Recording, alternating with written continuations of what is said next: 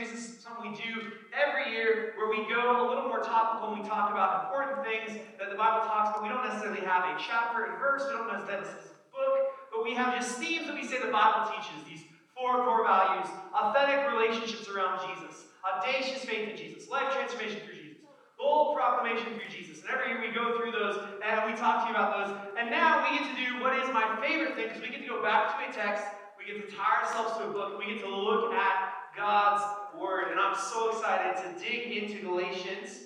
Uh, we believe at Trademark that the Bible is the Word of God. That when we read the Bible, it's like we're reading God speaking to us. He speaks to a certain culture and a certain place, and so we work to accurately interpret what God is speaking in the books of the Bible. We want to understand what God spoke to the people that they're originally written to, and we believe that when we understand what God was speaking to those people, we can interpret it and we can hear God speaking to us today. And so, my goal tonight and our goal every time we study the Bible is we want to hear God speak to us.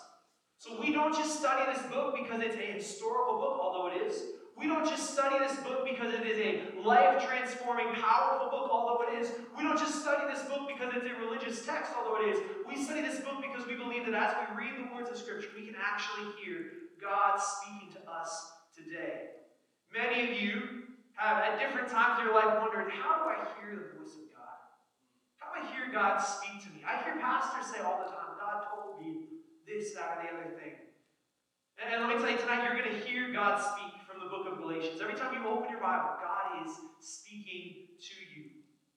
The Bible is a unified story that points to Jesus. So every time we read the Bible, we're trying to find what it says about Jesus, how it points to Jesus, how it teaches us about Jesus, because Jesus is our King, Jesus is our Lord, Jesus is our Savior. And when we understand the message of Jesus, we can understand how we should live today in our lives. And so, what we're going to seek to do over the next four weeks, we're going to study four books of the Bible, one book each week. Yes, that's pretty ambitious, but we just want to give you a general overview of some books from the New Testament. This is part of our ongoing three year series. We started two and a half years ago in Genesis 1 1, and now we're in the book of Galatians. Where, yeah, give it up. We're making progress. So, some of you have been here this whole time, and you you just slugged through us when we went for, with Genesis for three or four months, when we were in Judges for two months. We spent months in the book of Kings, and now we've made it to Galatians, and we're going to do this entire book of the Bible in one night. I know you don't believe I can, wow. but we're going to do it. All of Galatians. So over the next four weeks, we're studying what are called in more academic or formal terms the Pauline epistles. These are just letters written by Paul. Letters written by Paul. Paul is a Jewish leader he was heavily persecuting Christians, very against Jesus, had wanted nothing to do with the people of God, wanted nothing to do with the message of God, and he was set against destroying the church. He wanted to destroy Christians everywhere. God shows up. I don't think I hit record on. Make sure I did that. Here we go. God shows up in Paul's life and he radically transforms his life. You can read about this in Acts chapter 9 if you're so inclined. God shows up in his life, changes his mind, changes his life, makes him a brand new, different person, and Paul becomes a pillar of the church. He just becomes this incredible man of God who is building the church, who's writing letters left and right, planting churches all throughout uh, Asia Minor, which is kind of modern day Turkey and Palestine and that whole region. Paul is all over there in every city and every town, planting churches, preaching the gospel, speaking the good news. And he writes letters to these churches after he leaves to encourage them and build them up. And so we're going to study four of these letters. And these letters are Paul's application of the gospel message to each church in its local context. So the, Paul goes, he tells them the story of Jesus. He tells them, much like you would have heard last week if you were here, that Jesus is the saving king of the world, that he is the, the coming king who fulfills biblical prophecy, that he died to, to, to take away all of our sin, to, to forgive us, and now Jesus is ruling and reigning over all the universe as king. And here's how this applies to your life today. That's what each book of these letters are. Each of these letters are. Here's how the story of Jesus applies to your life in your church. And so, as we read these letters, just a few notes, and these are going to be helpful for us over the next few weeks. When we read these letters, we need to remember that we're only seeing part of a conversation. So sometimes these letters can be confusing because we'll read things and it'll be like, what the heck does that mean? There's not really any explanation here. I don't really understand what's going on here. And the reason is because we're reading part of a conversation. It's like if you just grabbed your friend's phone and read all the text messages they sent to you and didn't read any of the ones that they received from you. It'd be kind of a confusing conversation.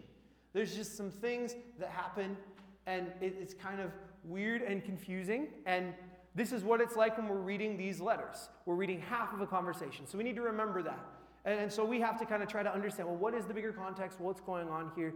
These letters are meant to be read and interpreted as a whole, not in bits and pieces. A lot of times we'll look at these and we'll say, Well, I just love this one verse out of Galatians chapter 2, verse 20, and it's so powerful and life changing.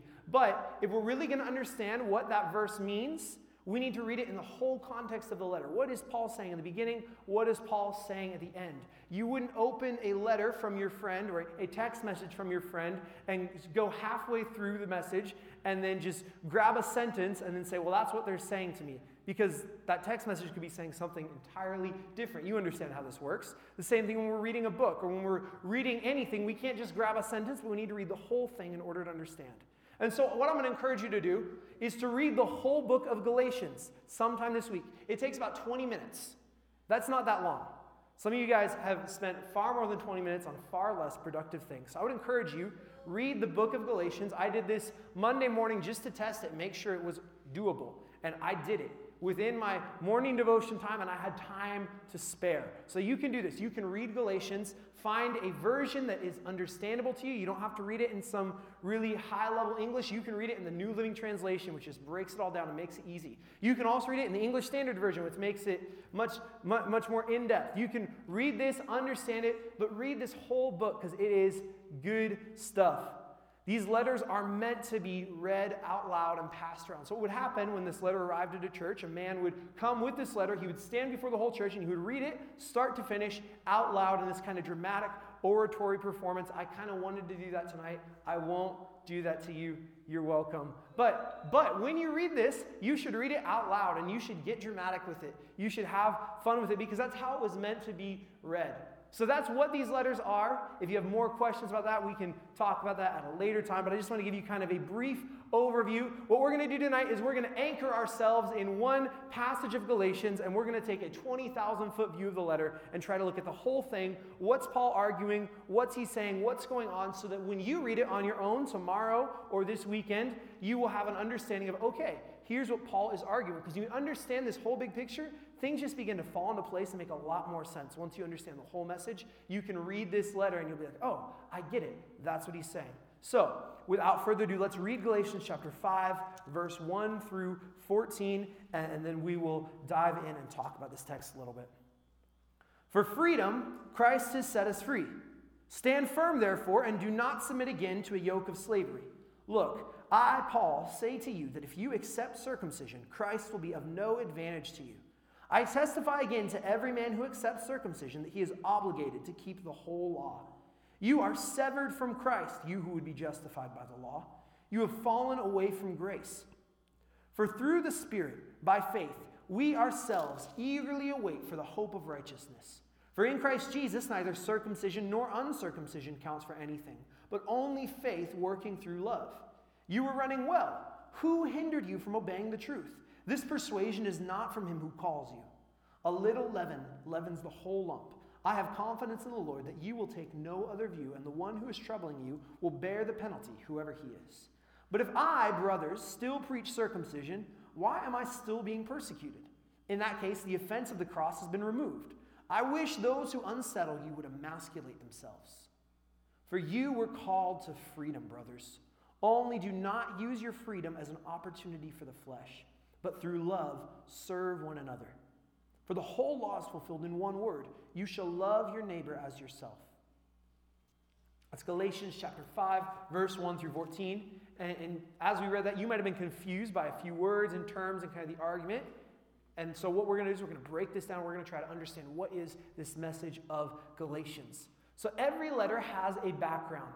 When you understand the background, the letter makes more sense. And this is common sense. When I send a text to my friend, there's a reason for that text. So if we're going to understand what's going on in Galatians, we need to understand the people that it's written to, and we need to understand the occasion and the purpose that it's written for the people and the purpose. So, so here's, here's the people, the setting. This is a letter from Paul to several churches in the region of Galatia.